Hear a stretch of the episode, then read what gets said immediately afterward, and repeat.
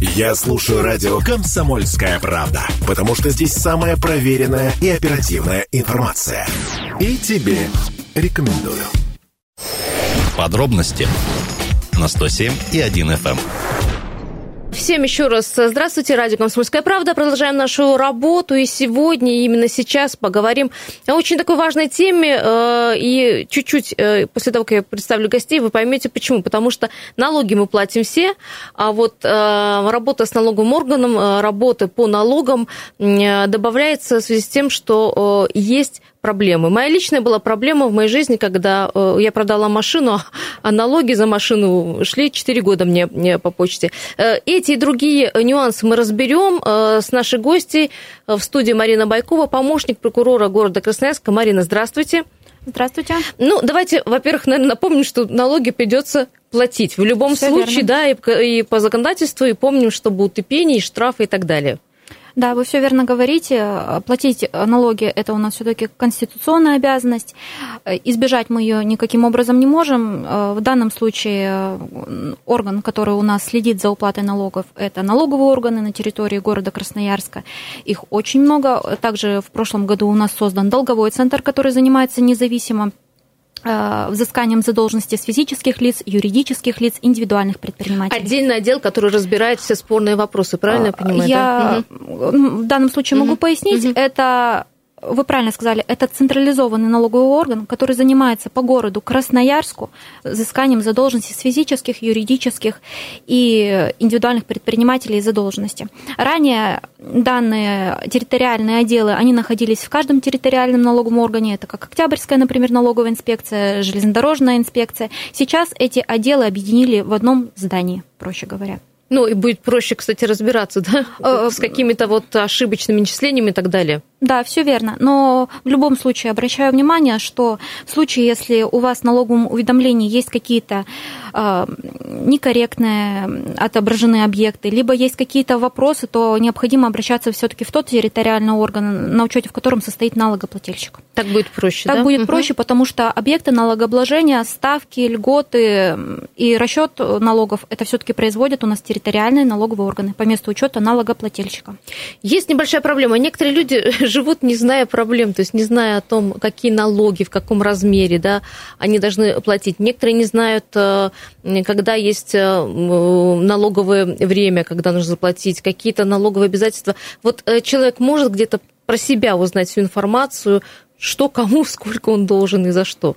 Да, конечно. У нас, э, если мы касаемся все-таки физических лиц, хотела бы отдельно обратить на них внимание, потому что все мы являемся физическими лицами, и их количество гораздо больше, чем индивидуальных предпринимателей и юрлиц. В случае, если вы не знаете, какие у вас в настоящее время имеются налоговые обязательства, это легко в настоящее время все узнать. А, у нас есть территориальные налоговые органы в случае, если вы не владеете техническими возможностями, например, например смартфон, компьютер, планшет, планшет. Угу. В электронном виде можем узнать свои налоговые обязательства. Это через портал госуслуги и также функционирует личный кабинет налогоплательщика. Чем удобен личный кабинет налогоплательщика? Там отражены все сведения об имуществе, о транспортных средствах, о земельных участках.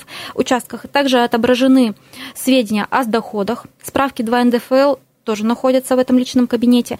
Также отражена информация о всех начислениях, которые производились в отношении вас за весь налоговый период.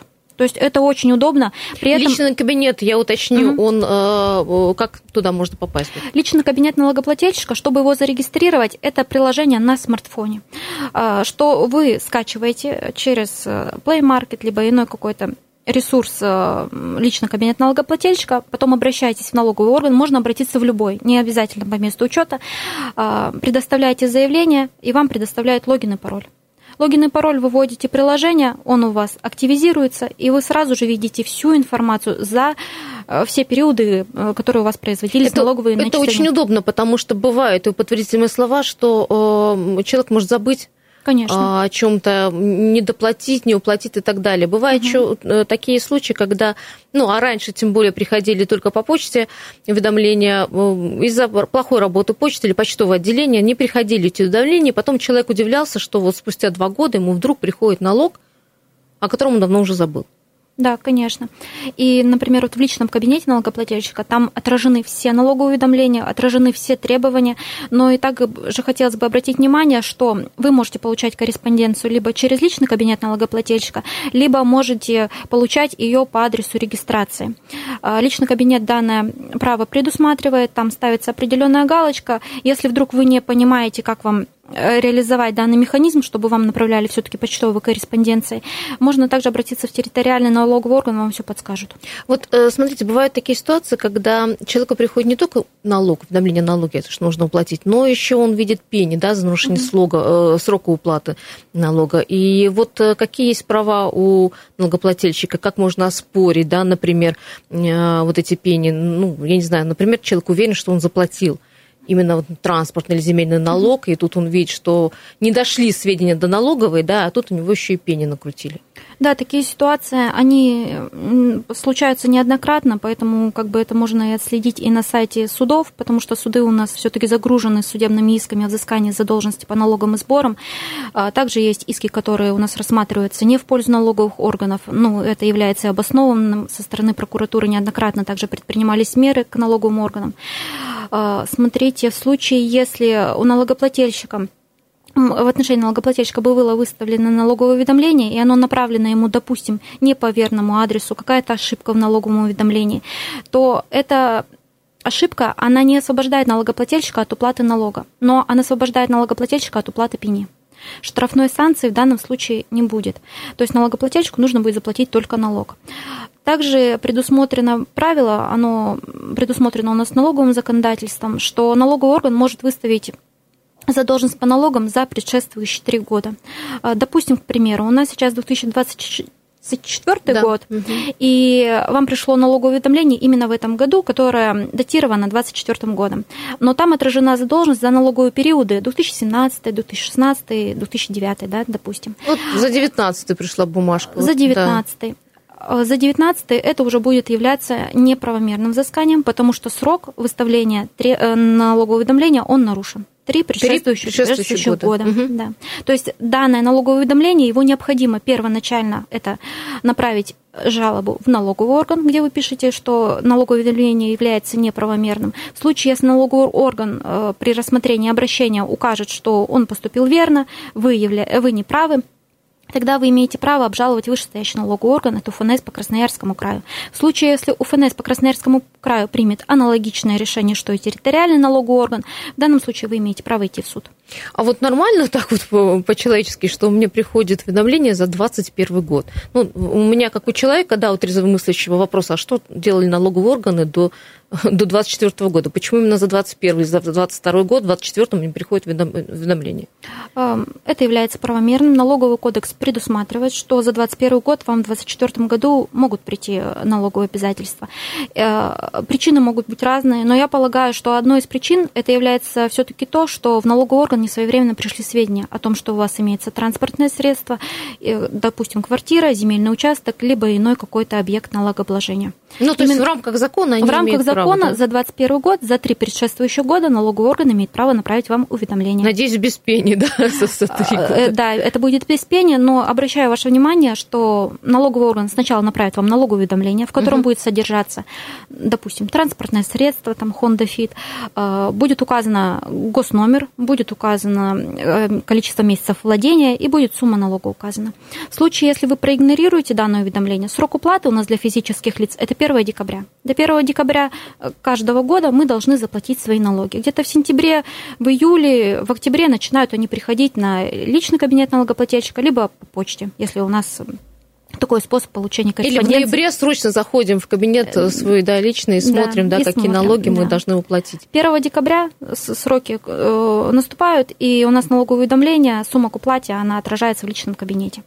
В случае, если мы проигнорировали, у нас наступает, допустим, уже 20 декабря, налоговый орган имеет право направить в адрес налогоплательщика требования об уплате налога.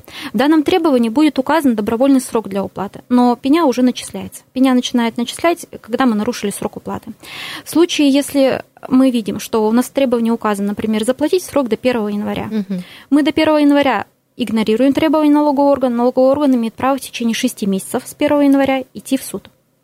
После чего суд выносит судебный приказ, и дальше уже идет работа судебных приставов. Приставы, да, уже? Да, то есть мы угу. полагаем, что в случае, если у вас все-таки налоговый орган обоснованно предъявляет вам требования об уплате налога, и мы их игнорируем, последствия в виде финансовой нагрузки на физическое лицо, она будет гораздо больше, чем если бы мы заплатили указанный законом срок. После э, вынесения судебного решения я не могу оспорить? После вынесения у нас идет сначала судебный приказ, угу. он выносится судьей единолично. Его вы можете оспорить, но там тоже установлен законом срок. Вы можете написать заявление, в случае, если вы не согласны с задолженностью, вы полагаете, что вы все оплатили, либо вам выставили объект, который вам не принадлежит и не принадлежал э, в, в периоде, который указан в судебном приказе, вы имеете право подать подать э, на судебный участок, который вынесен, вынес судебный приказ, заявление об отмене судебного приказа. Судья рассмотрит ваше заявление, и в случае, если вы подали его в установленный законом срок и есть основания для отмены, он его отменит, после чего вы можете обратиться за поворотом исполнения решения суда, но это только в том случае, если судебные приставы успели у вас уже что-то удержать. Удержать. Да. Угу. А, друзья, сейчас э, мы не заканчиваем на этом. Вопросов у меня еще очень много. Э, через две минуты вернемся. Напомню, нас в гостях Марина Байкова, помощник прокурора города Красноярска. Говорим сегодня про налоги э, и последствия неуплаты налогов, а также о ошибках при начислении налогов и как доказать, что у тебя нет квартиры, машин и так далее, а ты налоги-то платишь все это время. Все эти подробности мы уже проговорим в следующей части. Не переключайтесь. Подробности на 107 и 1 FM. Эм. Подробности на 107 и 1 FM. Еще раз здравствуйте, радио «Комсомольская правда». Продолжаем наш разговор. Достаточно интересный, потому что случаев э, с налогами бывает э, много. Особенно вот приходят людям ошибочные начисления налогов за то, что у них нет и не принадлежит им. А у меня в гостях Марина Байкова, помощник прокурора города Красноярска, помогает разобраться в этом сложном вопросе э, в уплате налогов. И вот мы остановились на такой теме, темы, когда приходит налог за несуществующие объекты недвижимость, дача, земля, машина, неважно что. Если, э, например, человек получает уведомление и понимает, что ну нет у меня этого автомобиля, нет у меня этой земли и так далее. Вот как это оспорить решение? Каким образом добиться правды? А налоги, например, я уже все три года плачу исправно, тут решил посмотреть, а что, за что я плачу налоги? И понимаю, что три года плачу за то, чего у меня нет.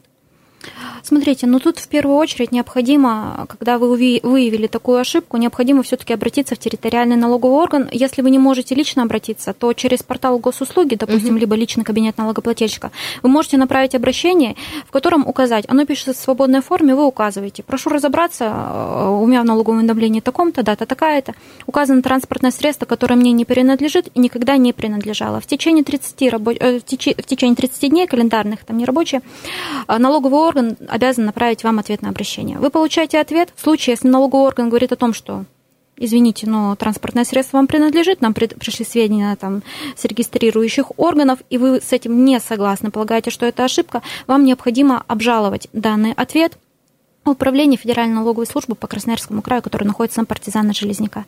После рассмотрения вашей жалобы управления а, будет также дана оценка вашим доводам. В случае, если вы будете также не согласны с решением управления, вы имеете право обжаловать суд. В случае, если налогоплательщик все-таки прав, и транспортного средства либо имущества у него никогда не было. В суде он это доказывает. Он имеет право в последующем судебного органа взыскать судебные расходы, в случае, если его интересы представлял представитель, угу. также взыскать судебные расходы на юридические услуги. А вот в моем случае э, автомобиль, который был продан, э, в общем-то, с меня взятки э, гладкие, и 4 года приходило мне все равно с налогового уведомления о том, что я должна заплатить транспортный налог, хотя автомобиль я давно продала.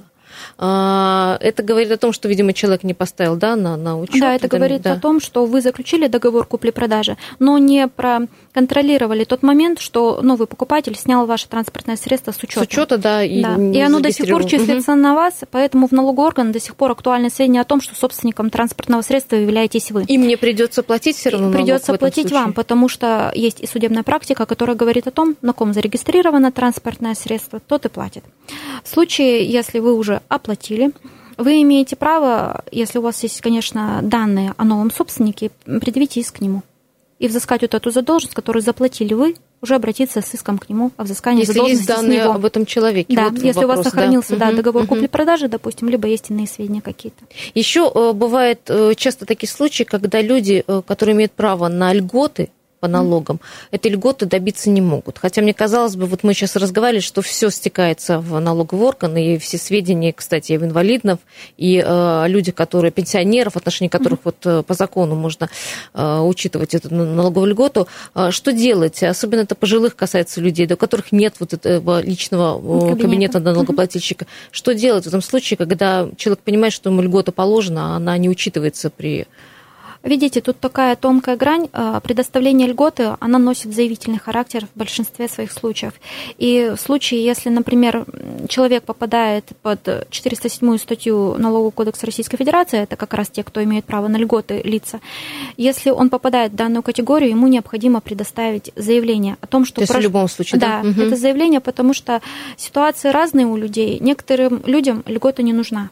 Ну, бывают такие люди, пол- получают хороший заработок, и то, что им там скидку сделают, ну, грубо говоря, 200 рублей, э, ну, как бы им от этого не холодно, не жарко. Поэтому предоставление льготы – это все-таки заявительный характер, и если это инвалидность, то необходимо предоставить определенный перечень Документы, документов, да. которые Мгм, будут подтверждать, что мгм. действительно у налогоплательщика имеется инвалидность. То есть Если просто так она не предоставится. Человек написал заявление. А я все вот вам рассказываю историю не, вот, э, от, не с потолка из жизни, потому что аудитория наша активная и очень много пишут и говорят об этом. Вот э, пенсионер подал заявление, а, что он хочет полу- получать налоговую льготу, а заявление написал, а так, вот, в общем-то, не учли это заявление и предложает приходить в полном объеме ему налог.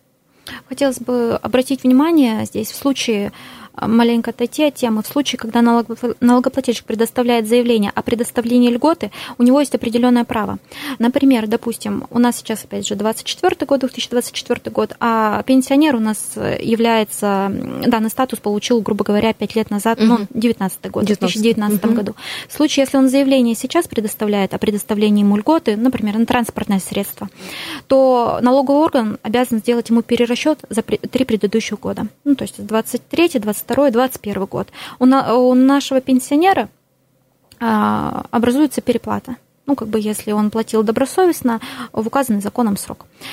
Эту переплату э, пенсионер может забрать перечислить себе на расчетный счет. Но чтобы ее забрать, ему необходимо тоже написать заявление о том, что прошу перечислить мне переплату в таком-то размере на такой-то расчетный счет. Тут тоже у нас предусмотрен налоговым кодексом заявительный характер.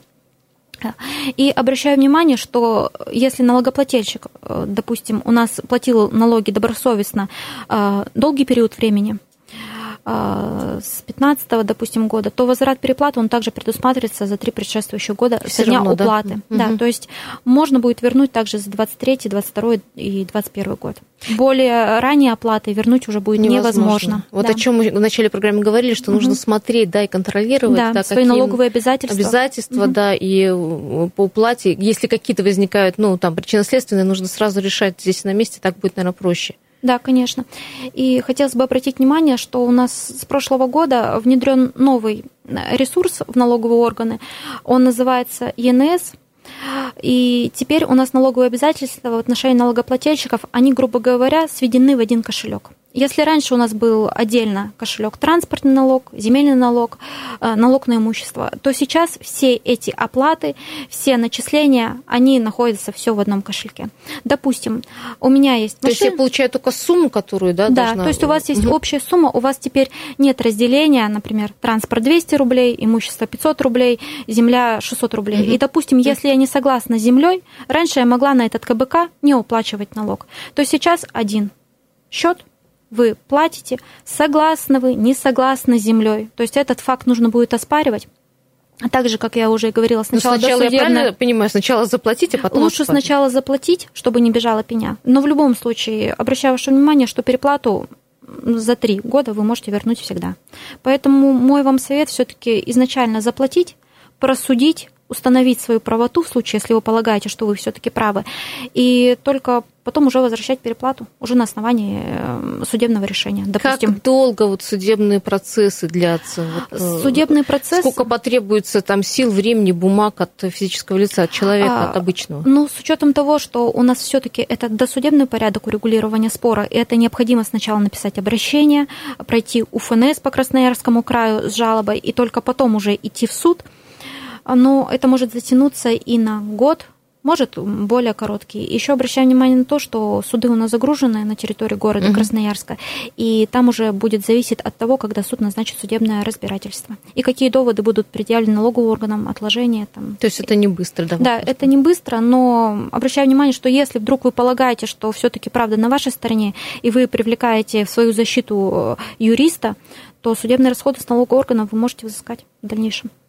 А, сейчас люди все отправятся вот буквально через пару месяцев на отдых, угу. и не только на территории России, но и за границу. Наверное, нужно напомнить людям, да, что перед тем, как выезжать, Конечно. А, нужно посмотреть, особенно если ты вылетаешь, по-моему, там уже с этим все налажено, угу. с информацией, если ты вылетаешь э, из России из, э, на самолете, нужно проверить все свои долги по налогам. Да, ну, опять же говорю, что это будет очень удобно на сайте госуслуг, угу.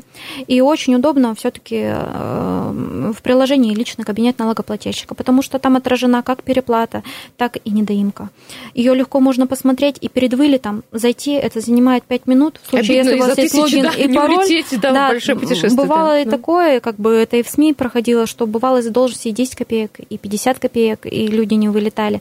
Поэтому как бы каждый из нас должен самостоятельно решать свои вопросы, и чтобы себя как-то обезопасить, все-таки, мне кажется, перед вылетом, перед какой-то поездкой необходимо все-таки хотя бы проверить личный кабинет налогоплательщика, если он у вас есть. Ну, то есть сделаем выводы, что, конечно, личный кабинет нужно завести, если его нету, да? Да. Если есть, но периодически посматривать, смотреть, какие там Да, даже в случае, долги. если вы вдруг забудете логин, пароль, э, можно обратиться, едете по пути, заехали в налоговый орган, вам 5 минут выдадут новый логин, пароль, заходите, продолжаете работать как продолжали ранее. Спасибо большое. Ну вот с этим вопросом разобрались, но у нас эта программа будет периодической. Мы вот мы будем постоянно разбирать эм, острые такие вопросы. В следующий раз мы поговорим об алиментах, э, то есть тут тоже есть много нюансов.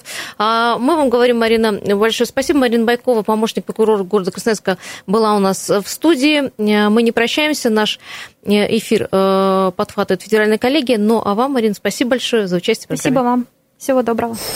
Подробности на 107 и 1 FM. Эм.